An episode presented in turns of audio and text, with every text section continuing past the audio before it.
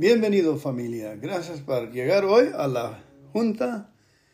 Fernando Alcohólico, vamos a orar. Dios, concédeme la serenidad para aceptar las cosas que no puedo cambiar, valor para cambiar aquellas que puedo y sabiduría para reconocer la diferencia. Fernando Alcohólico, como dije, bienvenidos. Espero que estén de buen espíritu. Les caiga bien estas pláticas y seguimos ayudando, confiando en Dios, arreglando nuestras casas, nuestros hogares y trabajando con otros. Si no podemos confiar en Dios, debemos de ser, gracias Dios que la regué, gracias Dios que, que la fallé un modo u otro dice, gracias a Dios que se me pasó la oportunidad. Gracias a Dios. Todo, el problema no es el problema. El problema es nuestra actitud que no mencionamos el poder de gracia que está sobre nuestra cabeza. ¿Por qué dijimos gracias cuando hay gracia sobre gracia sobre gracia? Y cuando anunciamos que la regamos, que se nos pasó la oportunidad, nos quitamos del el orgullo, el ego, uh, todas malas intenciones y caracteres. Nos limpia, hasta nos limpia de estupidez. ¿Qué es una persona estúpida? estúpida? Una persona que no puede aprender.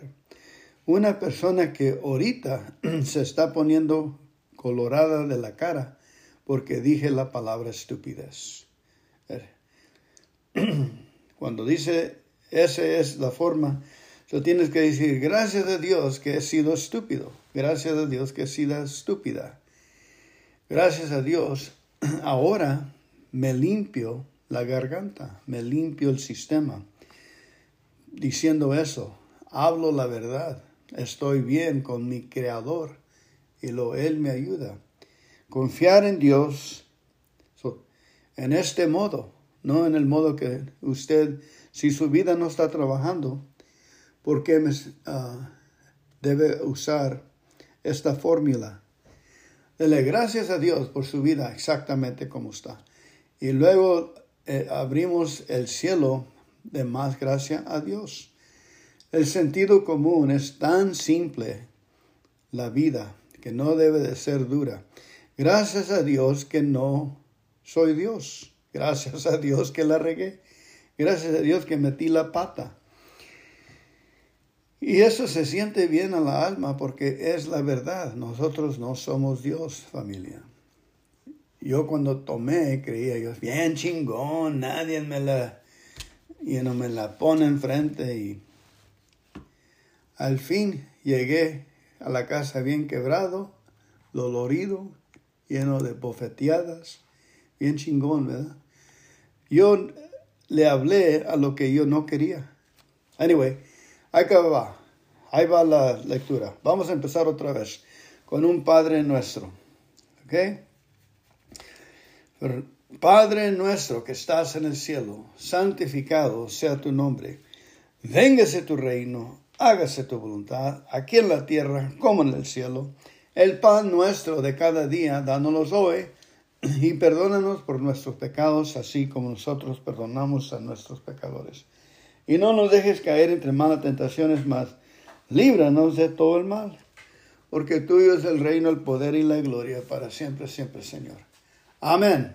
Quédense. hay que aprender.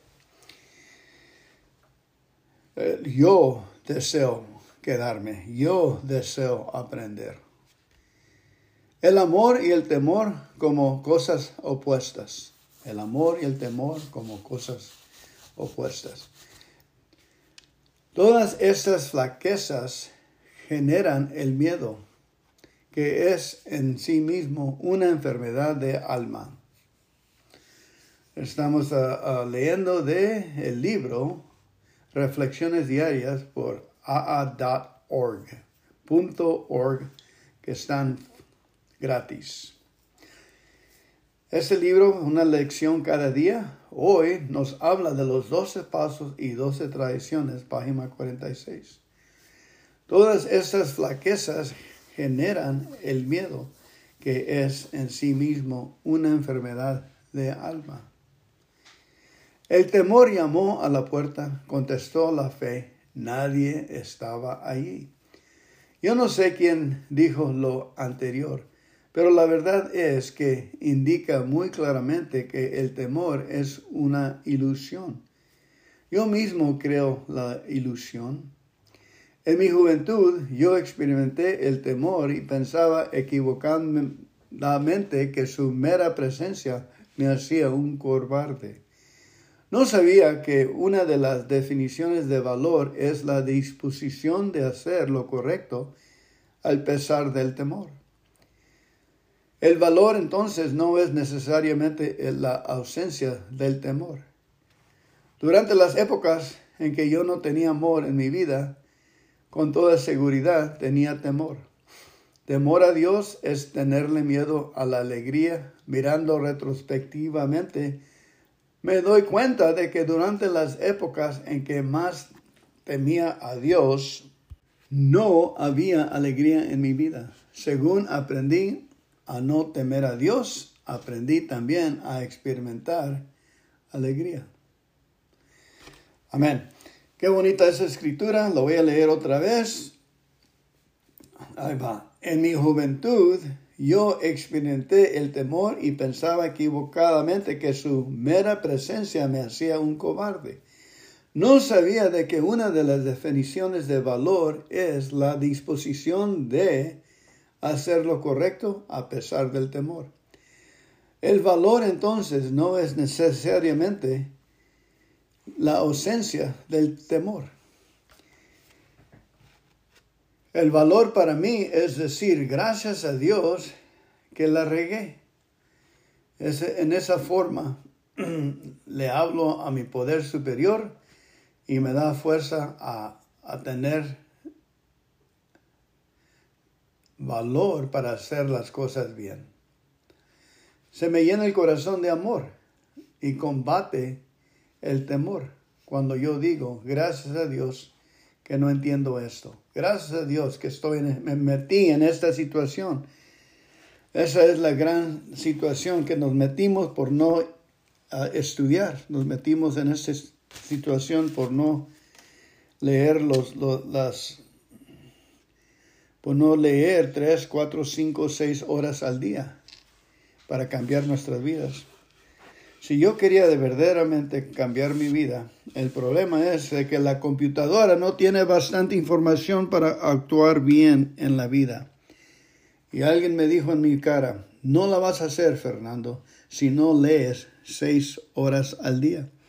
Seis horas al día. ¿Quién lee seis horas al día? Y, y me dice, ¿estás trabajando? Y dije, no.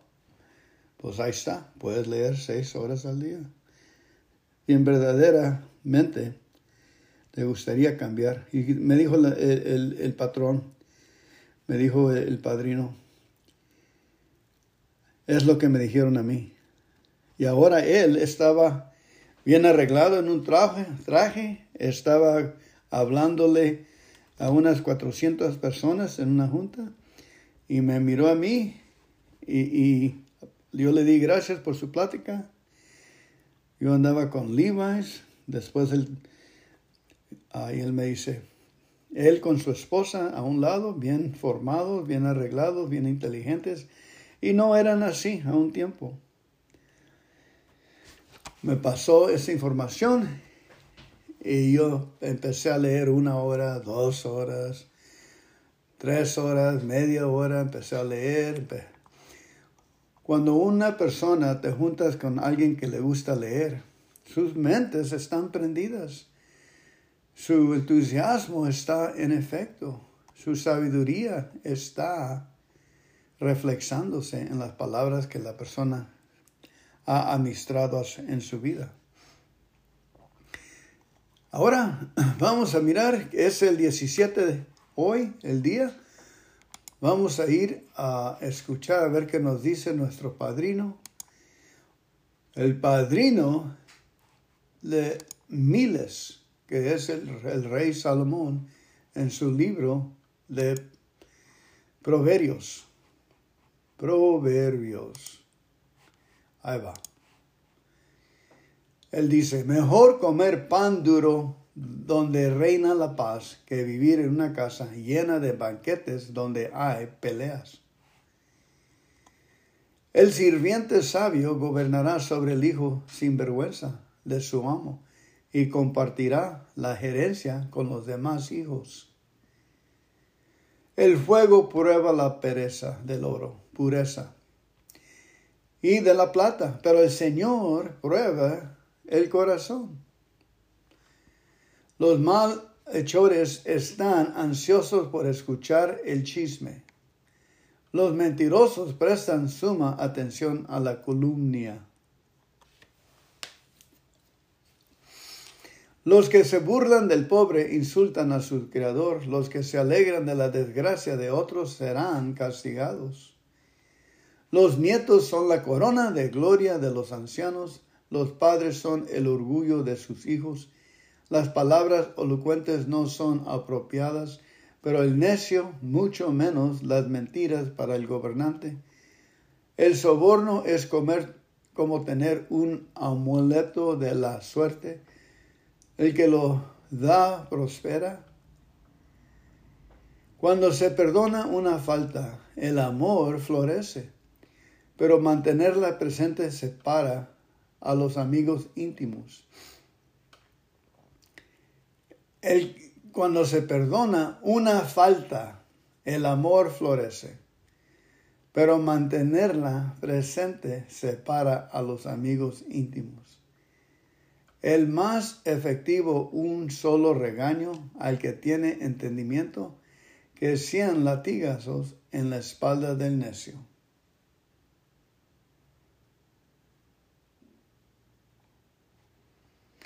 Es más efectivo un solo regaño al que tiene entendimiento que cien latigazos en la espalda del necio. Los malvados están ansiosos por rebelarse, pero serán severamente castigados. Es menos peligroso toparse con una osa o lo que le han robado sus crías que enfrentar a un necio en plena necedad. Si pagas mal por bien, el mal nunca se irá de tu casa. Comenzar una pelea es como abrir las compuertas de una presa. Así que detente antes de que estale la dispuesta. Absolver al culpable y condensar al inocente son dos actos que el Señor detesta. Es absurdo pagar para educar a un necio, puesto que no tiene deseos de aprender. Un amigo es siempre leal y un hermano nace para ayudar en tiempo de necesidad. Es un insensatez dar garantía por la deuda de otro o ser fiador de un amigo. Al que le gusta pelear, le gusta pecar. El que confía en sus altas murallas invita al desastre. El corazón retorcido no prospera la lengua mentirosa cae en problemas. Los padres de un necio sufren. No hay alegría para el padre de un rebelde. El corazón alegre es una buena medicina, pero el espíritu quebrantado consume las fuerzas. Los perversos aceptan sobornos a escondidas para pervertir el curso de la justicia. Los sensatos mantienen sus ojos en la sabiduría, pero los ojos del necio vagan por los confines de la tierra. Los hijos necios traen dolor a su padre y amargura a la que los dio a luz.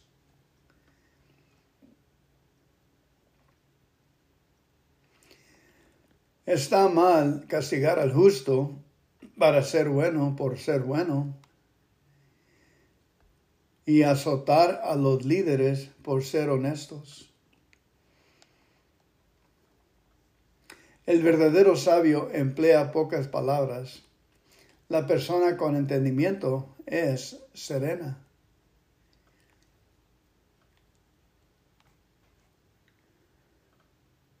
El verdadero sabio emplea pocas palabras. La persona con entendimiento es serena. Hasta los necios pasan por sabios si permanecen callados. Parecen inteligentes cuando mantienen la boca cerrada.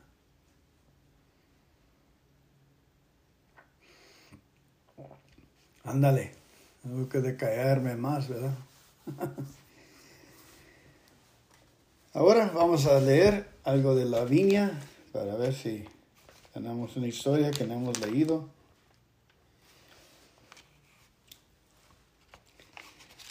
Esta se llama Dos Alcohólicos por Carlos M. de Bakersfield, California. Vinieron a pedirle ayuda, pero ¿quién la necesitaba? Hoy en día me doy cuenta de cuántas necesidades tenía de ser escuchado, de compartir mis problemas, mis emociones y hasta mis euforias, hasta que me quedé en AA. Yo batallé para quedarme, a pesar de que el mensaje se me había pasado mucho tiempo atrás dentro de una prisión. Al principio iba a las juntas porque no me quedaba otra, estaba encerrado de por vida cumpliendo una condena, sentía la necesidad, pero no captaba el mensaje. Así pasaron trece años encerrado en una prisión, mi propia prisión, hasta que por fin llegué el día en que las puertas de la libertad se abrieron. Ya habían pasado tres años, mi adolescencia y juventud ya estaban yendo. Estaba ya libre en las calles físicamente, pero en mi interior seguía preso. Pasaron algunos años y yo seguía en actividad con las drogas y el alcohol. Un día me fui a vivir a Bakersfield, en California, y ahí conocí a mi vecino. Yo observaba que él tomaba demasiado de alcohol. Siempre se la pasaba bebiendo y peleando con su familia. Un día nos pusimos a platicar y le pregunté si tenía problemas con el alcohol. Me dijo que sí, pero que no podía parar de beber. Entonces aproveché para decirle que había un lugar donde podía parar de beber y ahí quedó todo. Pasó un tiempo y yo todavía andaba activo con el alcohol y pasando el mensaje que ironía, qué ironía. Una noche tocaron la puerta de mi casa. Yo ya me había tomado dos o tres cervezas. Abrí la puerta y era un niño. El hijo del vecino me dijo, Señor, le quiero hablar. ¿Le quiere hablar mi mamá? Llegué y en la banqueta estaba la señora sentada junto a su esposo tirado en el piso, bien borracho y todo vomitado. La señora me preguntó, Oiga, ¿usted cree que se puede hacer algo por mi esposo? Yo sé que usted va a Alcohólico Anónimo. En ese momento me sentí impotente ante la situación y le dije, sí señora, yo lo puedo llevar a un grupo de AA. Pasaron los días, llegó el fin de la semana y el Señor estaba listo para que lo acompañara. Fuimos a un grupo y se le dio la información. Lo seguí acompañando por un año. Pero él no podía quedar, tenía recaídas tras recaída. Al final de cuentas, el que festejó el primer año fui yo.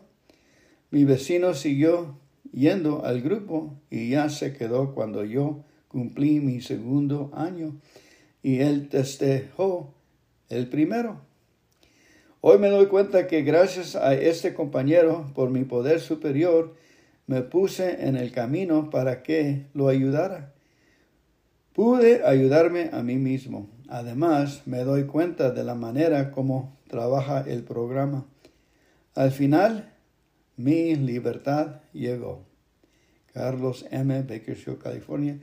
Gracias, Carlos, y gracias a todos ustedes que, le, que mandan la, su historia a la viña para oír, escuchar algo maravilloso y tan, tan suave como esta que Carlos nos mandó y nos inspira. Darle gas, familia. Vamos a cerrar con un otro Padre nuestro, por favor. Padre nuestro que estás en el cielo, santificado sea tu nombre, véngase tu reino, hágase tu voluntad aquí en la tierra como en el cielo. El pan nuestro de cada día, dándonos hoy, y perdónanos nuestros pecados, así como nosotros perdonamos a nuestros pecadores, y no nos dejes caer entre malas tentaciones, mas líbranos de todo el mal, porque tuyo es el reino, el poder y la gloria para siempre, siempre, Señor. Amén. Sigan regresando familia. Dios lo bendiga. Welcome to today's daily reflections. For the 17th, all these failings generate fear, a soul sickness in its own right. 12 Steps and 12 Traditions, page 49. Again, all these stumblings generate fear, a soul sickness in its own right. And the title of today's reading is Love and Fear as Opposites. All right, let's go ahead and open this meeting. I'm Fernando. I'm an alcoholic and your secretary for this meeting, electronic. Let's go ahead and open it with a serenity prayer, please. God, grant me the serenity to accept the things I cannot change, the courage to change the things I can, and the wisdom to know the difference. Amen. Our meeting for today will have three parts the reading and talking about the daily reflections, the reading and talking about uh, the Proverbs of the day from our my sponsor, King Solomon, who died 3,500 years ago, and a story from our beloved grapevine. That's the the program of the of this meeting. That's the format. That's the word I was looking. The format of this meeting. I generally do the uh, King Solomon at the last, but for some reason or another, uh, my higher power wants me to do in the second reading. So here we go. Daily reflection. April 17. Oops. It's in English and Spanish. I, I flip back and forth, and the second part says, El temor llamó a la puerta, contestó la fe. And then down at the bottom it said, Fear knocked at the door. Faith answered, No one was there. I don't know to whom this quote should be attributed, but I certainly indicate very clearly that fear is an illusion. I create the illusion myself. I experienced fear early in my life, and I mistakenly thought that the mere presence of it made me a coward. I didn't know that one of the definitions of courage is the willingness to do the right thing in the spite of fear. Courage, then, is not necessarily the absence of fear. During the times I didn't have love in my life, I most assuredly had fear. To fear God is to be afraid of joy in looking back, I realized that during the, the times I feared God most, there was no joy in my life. As I learned not to fear God, I also learned to experience joy. Let me read that again. This is for my own benefit. Alrighty? It says, Fear knocked at the door, fate answered. No one was there. It says, I don't know to whom this quote should be attributed to but it certainly indicates the very clear that fear is an illusion. I create that mirage myself. I experienced fear early in my life, and I mistakenly thought that the mere presence of it made me a coward. I didn't know that the one of the definitions of courage is the willingness to do the right thing in spite of fear. Courage, then, is not necessarily the absence of fear. During the times I didn't have love in my life, I most assuredly had fear. To fear God is to be afraid of joy. In looking back, I realized during the times I feared God most, there was no joy in my life. As I learned not to fear God, I also learned to experience joy. Fernando Alcoholic, And my take on this is the fact is that I'm standing on a lot of grace, a lot of free given merits, a lot of things that are are are are made out of love. You know, just being alive, having the air and the sun and and um, the photosynthesis, the things that I need in my life, so I can live a happy, serene life, like vitamin D, and no fear, confidence that the sun and the world is turning, is underlining confidence. Alcohol and drugs went in there and destroyed that. So I became fearful because I was doing fearful acts, acts that produce, that go against the grain of grace, of, of, of an abundance of free natural things like kindness and enthusiasm and gratitude and acknowledging, you know, and acknowledging God. So I stopped acknowledging God and I got fearful because I was really saying I was God. I didn't need God. No, I uncovered myself. I got this. You know, God gave me so much grace I couldn't understand or see God. And then I started bumping heads with the law, with everybody else, with the girlfriend, with the wife, and things went out of control, and I didn't know how to get back into it. Hey, so the solution for me today is right away nip it. Say, I thank God I'm a misfit. I thank God I flew off the handle. I acknowledge my higher power and I get right under His grace. I get forgiven. I thank God I need forgiveness. I thank God I'm, I'm a misfit. That in turn helps me to stand upright on standing on grace already, not slopping it up not understanding grace, not wanting things my own way. And when God brings in the, the roughage to straighten me out some more, the discipline, the, the discipline, the instructions, the uh, uh, hey, I'm having a brain fart. Now, there's a few other words for you know discipline, you know, and uh, uh correction. That sounds like corroding, right? Correction very deep into the soul. When God brings correction to me, while I'm being operated on, I gotta say, I thank you, God, I'm being operated. I thank you, God, I'm going through this situation. I thank you, God, I crashed my car. I thank you, God, she left me. I thank you, God, for this new bill. Everything is being used to discipline me in the right direction. See, God is so wise, He can use any situation, past, present, or future, to straighten me out. So, what do you got? I give you my life, God, just as it is. Well, what do you got? Well, I got nothing but problems and uh, dreams and ambitions, and and I got a lot of misery. All right, no problem. Let's go ahead and put them in the incinerator, in the hopper, and we'll turn the wheel by thanking God that those things are eating your lunch. And then we have a God that on the other side will take our, our mishaps and turn them to good because it will create love. Thanking God will create faith and love. You know, it'll create a surrender. That's exactly what we need. Thank God for the things I've done in the past. Thank God for the ugly things I'm doing now.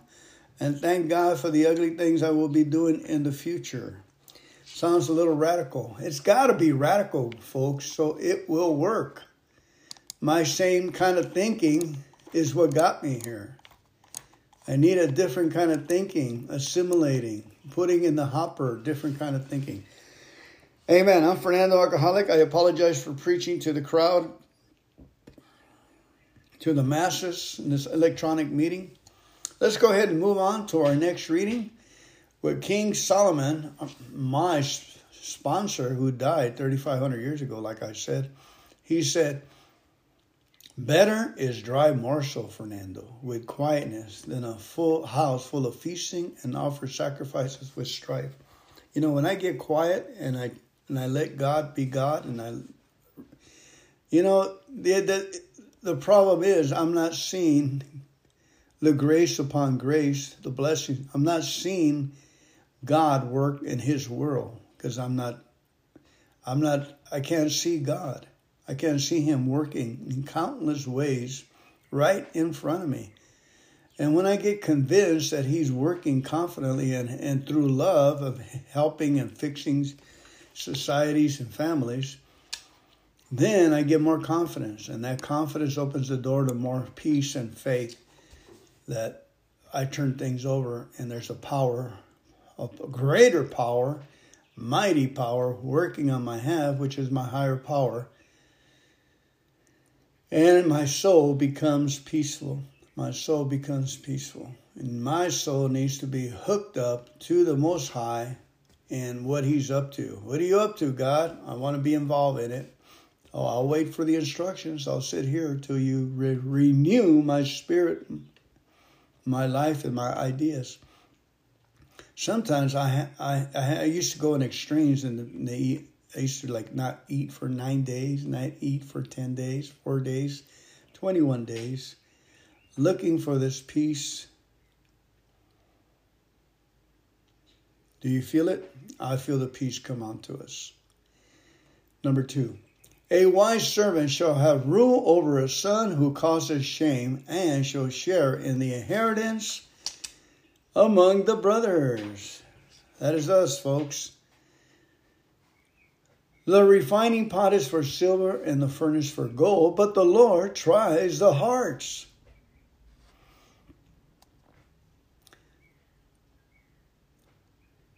The refining pot is for silver and the furnace for gold, but the Lord tries the heart. That's where you, we, I have to say, Thank you, God, for the situation I'm going through. It's refining my heart, getting things that shouldn't be there, like arrogance. Uh, I did it my way. Uh, uh, what about me? What about me? Number four. An evildoer gives heed to wicked lips, and a liar listens to a mischievous tongue. Whoever mocks the poor reproaches his maker, and he who is glad at calamity shall not be held innocent or go unpunished. In other words, folks, bless the unfortunate, bless the homeless. Say, God bless you, homeless. Give them good thoughts and don't mock when the our enemies fall and God clobbers them. You know, say, God uh, help them have mercy on their souls. Number six, children's children are the crown of old men, and the glory of their children is their father. I have two sons, and I have a daughter. I have children, and I have grandchildren, and they are my love. They're very fun to be with. Fine or arrogant speech does not befit an empty headed fool, much less do lying lips befit a prince. A bribe is like a bright, precious stone that dazzles the eyes and affects the mind of him who gives it. And if by magic he prospers, whichever way he turns. In other translations, this, this is saying that uh, well, it's kind of like preparing a gift for somebody and giving it to them. You, in your imagination of thinking of the person, will receive an incredible amount of joy and laughter and good vibes. And just like my higher power said, it is more blessed to give than to receive. Right here, they call it a bribe, but I've seen it differently in other translations. He who covers and forgives an offense seeks love, but he who repeats or harps on a matter separates even close friends. He who covers and forgives an offense seeks loves. A reproof enters deeper into a man of understanding than a hundred lashes into a self confident fool. Isaiah 32 6. What's a reproof? DUI, fight, uh, get fired from your job. A reproof enters deeper into a man of understanding than a hundred lashes in a self-confident fool. So if you're a self-confident fool, which I was a self-confident fool, nobody can tell me anything. And the indicators is that they say uh, you have an answer for everything. You know all things those kind of statements other people tell us they get in our face. But a reproof is intended by God to break the mold of self confident foolishness, problems are to break us from self confident foolishness. Is it possible to disconnect from being a foolish person? Yep, by the formula I just gave you. That's how I did it. I thank God I'm a fool. I thank God I did that. I thank God it removes shame. Uh, it removes all kinds of foolishness, the seven kind deadly sins, laziness, accusations, you know, and it gets us ready to receive more reproofs that will enter into a man of understanding. We will become a man or woman of understanding. Number 11, an evil man seeks only rebellion. Therefore, a stern and pitiless messenger shall be sent against him. See, there's some people that uh, will always, an evil man seeks only rebellion. Therefore, a stern and pitiless messenger shall be sent against him. a messenger is going to, and he's going to cry like a piggy cries chewy. you know, uh, God will send his messengers, and if you keep at the same thing, it is it is the messenger of Satan, the messenger of hellfire. And a lot of people go ahead. There's plenty of indicators that you're going the wrong way, and you and keep on being rebelling. You want to see how far you can push the envelope, see how far you can use contemption of society, of God, and others, and your own body. How much how much your own body of, of uh, pitiless uh, uh, actions you can do to it, it will take.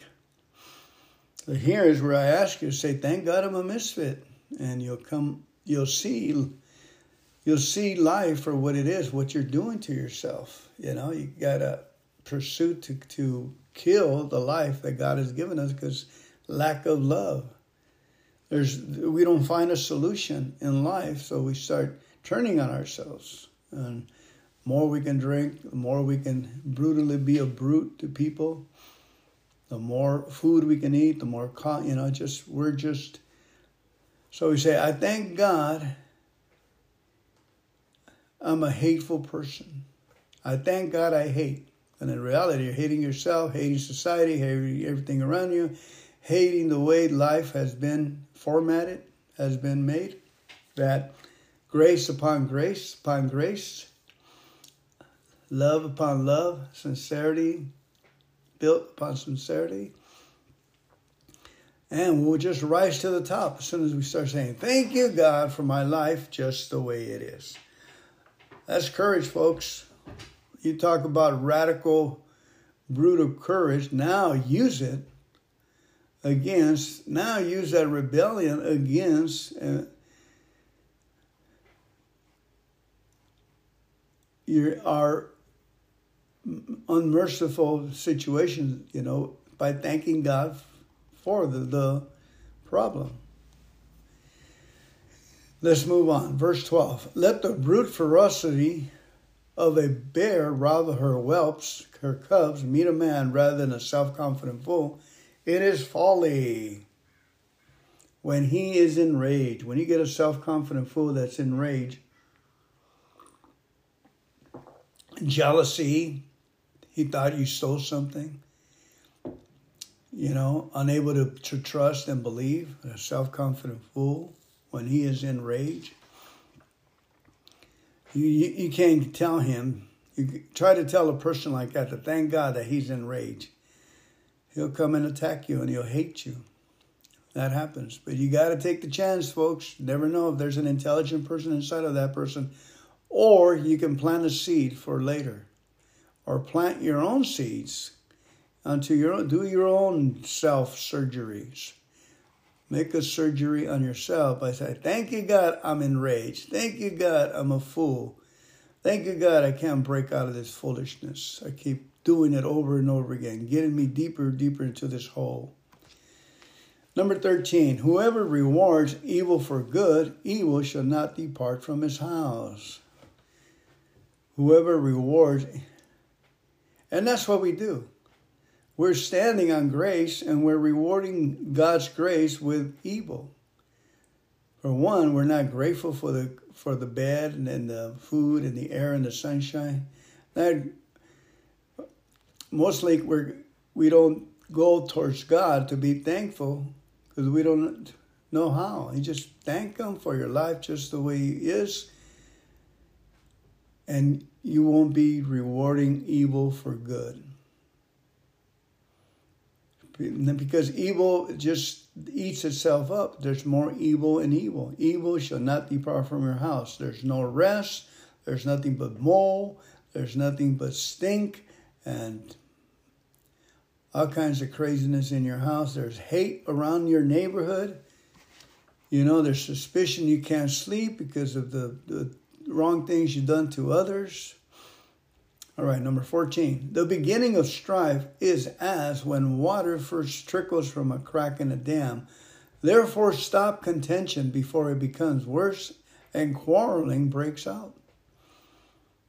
And the funny thing about it is that you start it with your own self first. The beginning of strife in your head is like water first coming from a crack in a dam. Therefore, if you stop it by thanking God for the crack in the dam before it comes worse and quarreling breaks out in your own head, and then you you go and we take it out and do it again in the bar. So you start thanking God for the strife, you'll be able to plug up the holes with cement. It'll never be a problem again because you have gone to the source of life. You, we have gone into the molecular structure of the way things are built.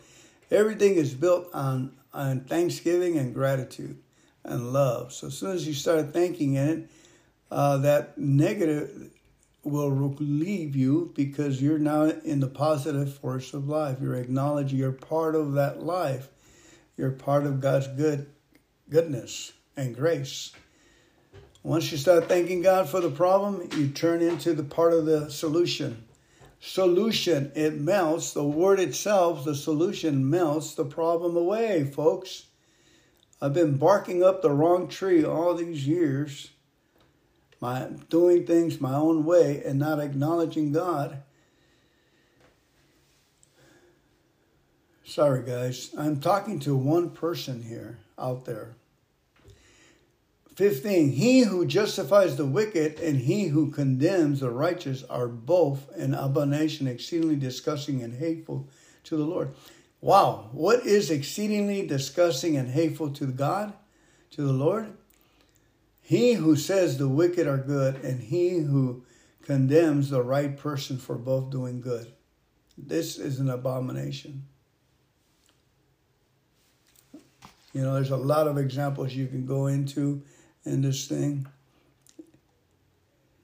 You know, like a person goes to a job and gets a job and he works at a retail store serving the person and doing good and gets a nice car. And then you get another person who uh, who gets a, a hotter car because he's selling dope and things and kids are taking Penalol, whatever, and are dying out there. And he gets a nice car and you, a hotter car, more and you and you praise the wicked God, and you condemn the guy who's done it uh, correctly and honestly. That is disgusting and hateful to the Lord, abomination. In other words, a wrong use of the deity that's inside of us, a wrong use of the justice that is inside of us, that we are easily can call duck a duck. Number 16, of what use is money in the hand of a self confident fool to buy skillful and godly wisdom when he has no understanding or heart for it? In other words, why send a fool to a college and spend $80,000 of your hard earned money when they don't have any under, uh, desire or heart for it?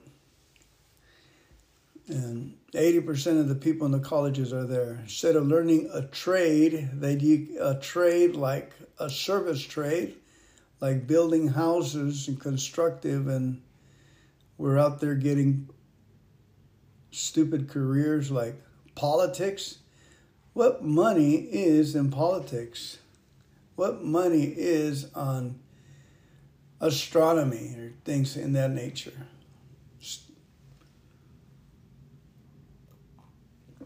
service for others. That's what we've got. what do you want me to do? How can I serve others? What's the best thing? I don't want to change oil on cars. a friend loves at all times and is born as is a brother for adversity. A friend loves at all times and is born as is a brother for adversity. Thank God for your good friends, folks. Now that's grace upon grace. You can accept that, but you cannot accept a society that's trying to put together grace upon grace and you got to keep complaining about it instead of being part of it. Wow, I'm sorry I keep using the word you, you, you. I've seen the, the God, Spirit of God must be talking to one person in here. I want to thank God for you and for your the way of thinking and the way life has been dishing out to you, and it's got your attention now. You're starting to peek out. I said, there's got to be a better life than to be a condescending, corrupt, um, complaining, criticizing uh, individual. Turn it around. Thank God for your life, just so it is. Thank God for all the wrong you've done in your life, and then you'll receive grace. Water will be poured into your soul, and good sins will rise up. A man void of good sins gives a pledge and becomes security for another in the presence of his neighbor. No, a fool will keep doing foolish things like signing, co-signing for another fool in the presence of a balanced neighbor. 19. He who loves strife and is a quarrelsome loves transgression and is involved himself in guilt. You know, guilt breeds guilt, guys. So you have to do shameless things to feel shameful again because you're stuck. That's their drug of choice, shame. Our drug of choice is creating chaos so we can eat shame. That's our drug of choice. He who loves, look at that. The per, I'm in love with strife now. I'm in love with quarreling. I love transgressions now. And I involve myself in guilt, and guilt produces more guilt he who raises high his gateway and is boastful and arrogant invites destruction.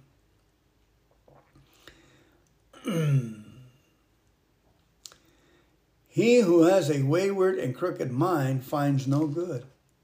Okay? And good has many qualities, guys. If we find real good, we, we are high on the mountain. He who has a wayward and crooked mind finds no good, and he who has a willful and contrary tongue will fall into calamity.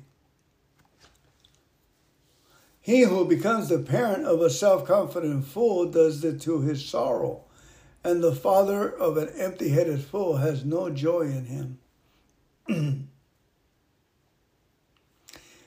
22. A happy heart is good medicine, and a cheerful mind works healing, but a broken spirit dries up the bones.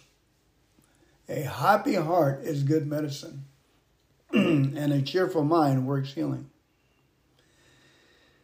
That is so important, guys. when you walk around in the morning, start moving those toes, start moving those ankles, get on and go for a walk. And thank God that uh, your anatomy uh, structure. Start going through all your anatomy and and thank. I thank you, liver. I thank you for you. I thank you, heart. Thank you for your heart strong muscles. I thank you, arteries. I thank you, veins. And yeah, it's work.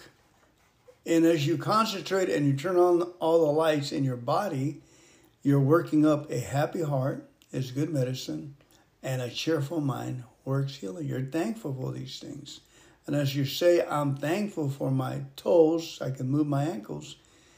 Good medicine uh, is released by your body. There's about four chemicals from the hippopotamus all over your mind and cheerful dealings. But a broken spirit dries up the bones.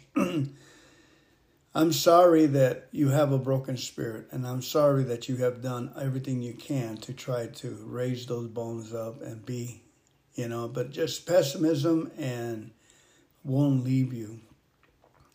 And and you're just mean and, and sad all the time. I'm sorry you're there. But please try and thank God for your broken spirit and your dry up bones. Thank Him just the way you are and the bones will revive. The broken bones will come together and things will, you, the molecules will start changing with your acknowledging God and loving on them. See, there's always hope alive. Hope is always constant. And hope, faith, and trust. Trust God. Clean house. Thanking God for everything is cleaning house in your body. A happy heart is good medicine. A cheerful mind works healing. And working with others is our primary three legged stool, folks recovery, service, and, and uh, unity. Okay. Number 23, a wicked man receives a bribe out of the bosom pocket to pervert the way of justice. A man of understanding sets skillful and godly wisdom before his face, but the eyes of a self confident fool are in the ends of the earth. My eyes get stimulated with TikTok and foolish imaginations. And every time I reset it to Jim Rohn or Brian Tracy, the TikTok always goes back to destructive uh, life, you know, yelling and cursing and craziness. And I keep resetting it. I keep putting down, I don't want to see these kind, I want to see positive things. It goes for a while and then it reverts back to uh, a shameful, screaming, killing lifestyle, you know. So it is good, but we gotta keep pushing and looking for good. All right, a man of understanding sets skillful and godly wisdom before his face.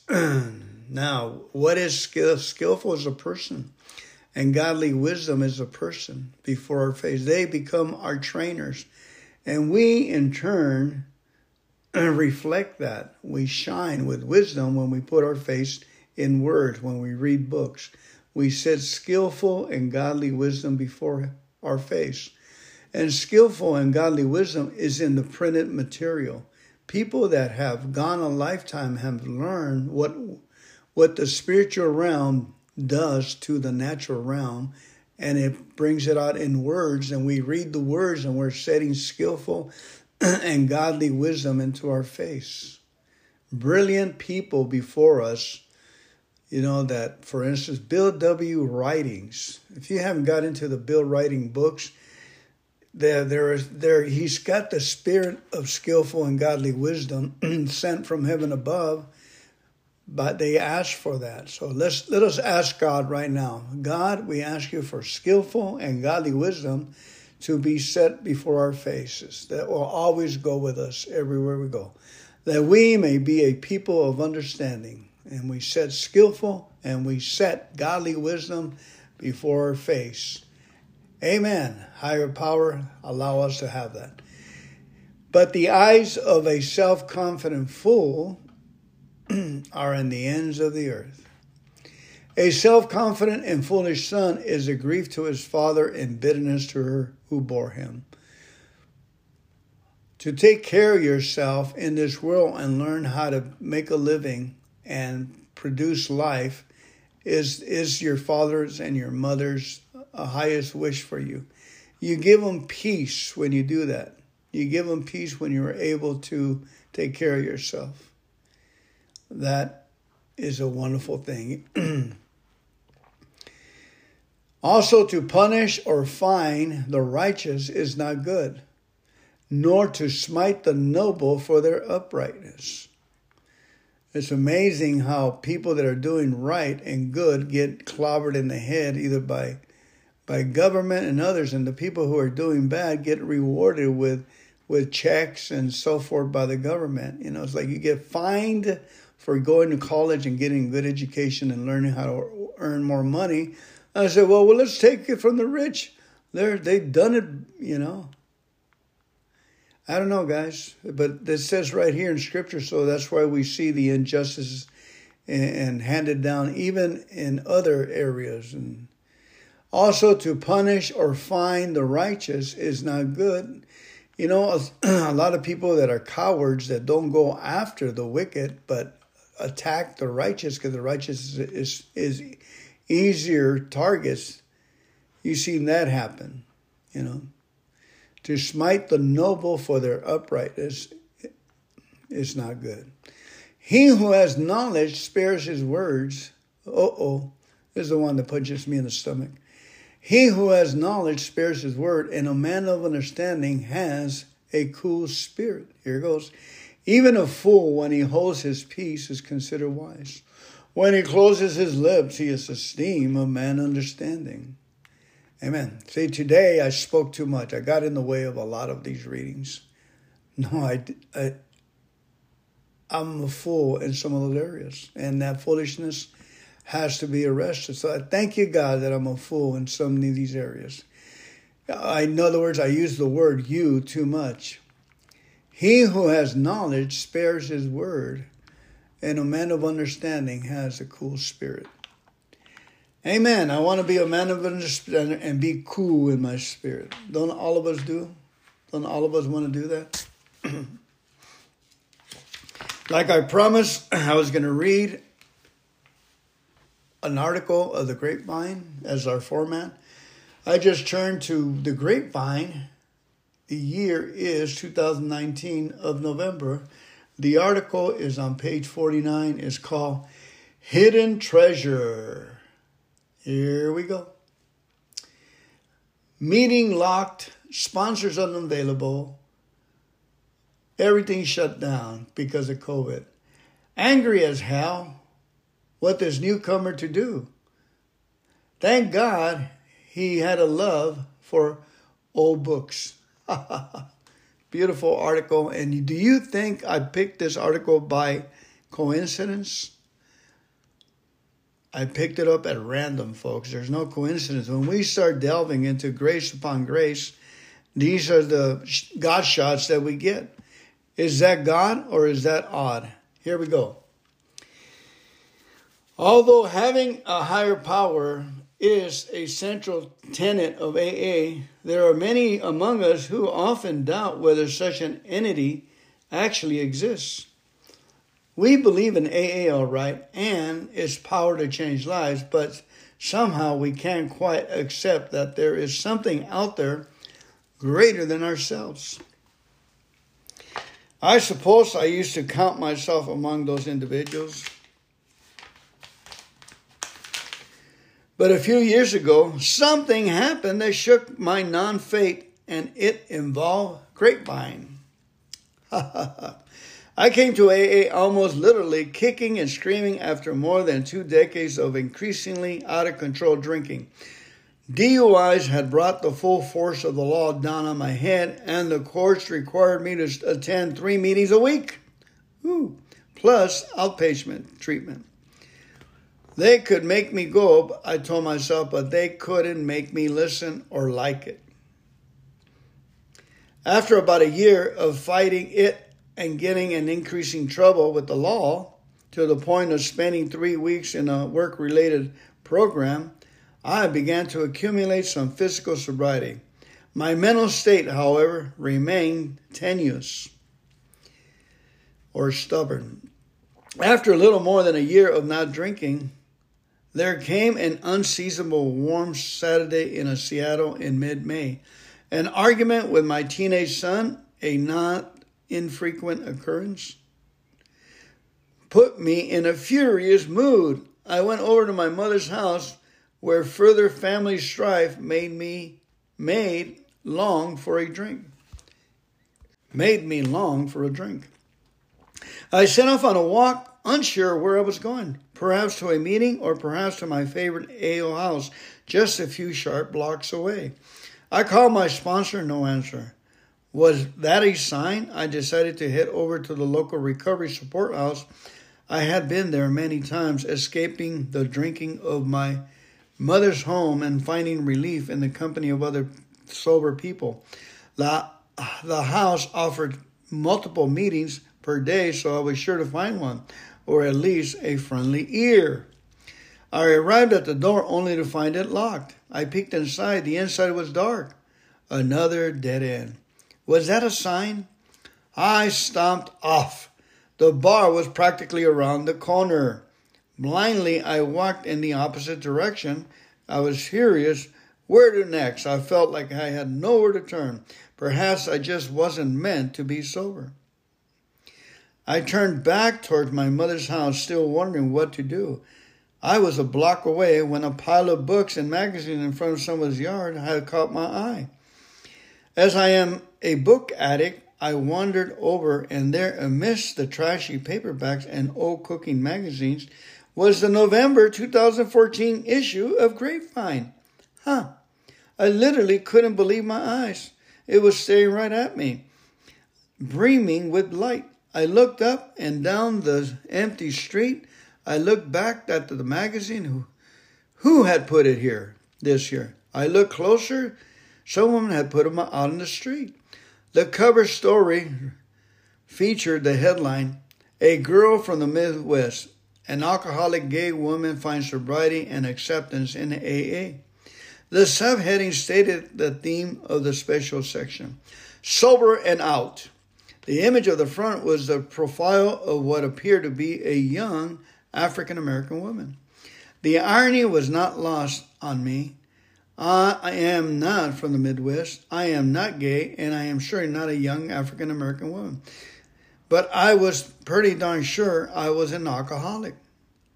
One more thing I was pretty sure of it is that finding the, that copy of the magazine on a stranger's lawn was not an accident. I knew my higher power had placed it just where I could find it at just the moment I needed it most. That was more than two years ago. I'm still sober, still working a program one day at a time. I'm still trying to carry the message to the alcoholic who still suffered, and I'm definitely grateful. I have never again found a copy of Grapevine anywhere other than in an AA meeting, but that one time was enough. My higher power was sure was looking out for me that day and continued to do so.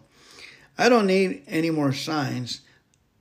The powerful memory of that hot Seattle day is enough for me. David H. from Seattle, Washington. Woohoo! Now, I'm Fernando Alcoholic. My two experiences with grapevines are coincidental, strange. Is that odd or is that God? I was uh, I was going to this treatment facility uh, that I told you about here, where they, I guess the people uh, pay a thousand dollars, the insurance company do, and there's kids from all over the world, excuse me, all over the United States that come to this uh, California, Aurora, a hospital, a rehab, whatever.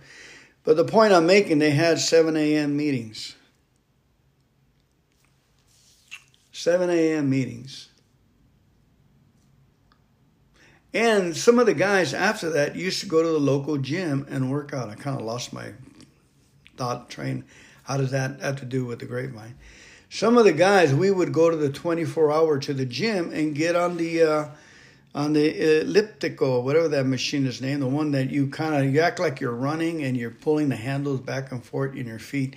It's pretty cool. That was one of their favorites. And I saw an old guy about my age do it for a year, and his body looked like a 17 year old. And after about a year, I said, Wow, that was easy, but he, he would do it for an hour.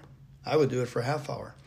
Needless to say, one day I, I they all graduated and they left, you know, they left the area, so I didn't see them no more. And I went, as my habit is, after the meeting, I went to the gym to go get on this machine. And I said, Well, I'm going to go all the way to the last machine where it's quiet.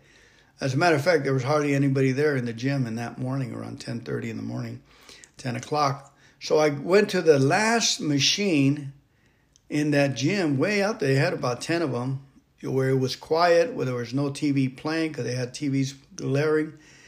And um, they got them on negative news. So I just wanted to get away from that. I went all the way to the right and lo and behold, there was a brand new grapevine on that last one where hardly anybody goes to that corner on that machine staring at me. And I said, Is that odd or is that God? So, and I realized that I can read it as I'm on that machine. And I can put up my headphones and listen to the music, and I can read two or three stories and then bring you the best one. Is that odd or that's God? I got one more story. I was in Sacramento and I was just thinking about this. Somebody turned in, oh, about a hundred grapevines from the 50s to the 2000 something. Somebody had passed away and somebody brought all those grapevines. I mean, just a ton of them. And I asked the secretary, hey, can I grab them? He goes, you can grab as many as you want, he wanted. Because they were just, you know, they just had too many grapevines. They were used to having a little box that says, take one, read one, bring it back, or whatever. And uh, it was always for years just very small. And I saw those grapevines and I grabbed about 25, 30 of them. I didn't want to be too greedy. And then I thought about it, man, I should have grabbed more.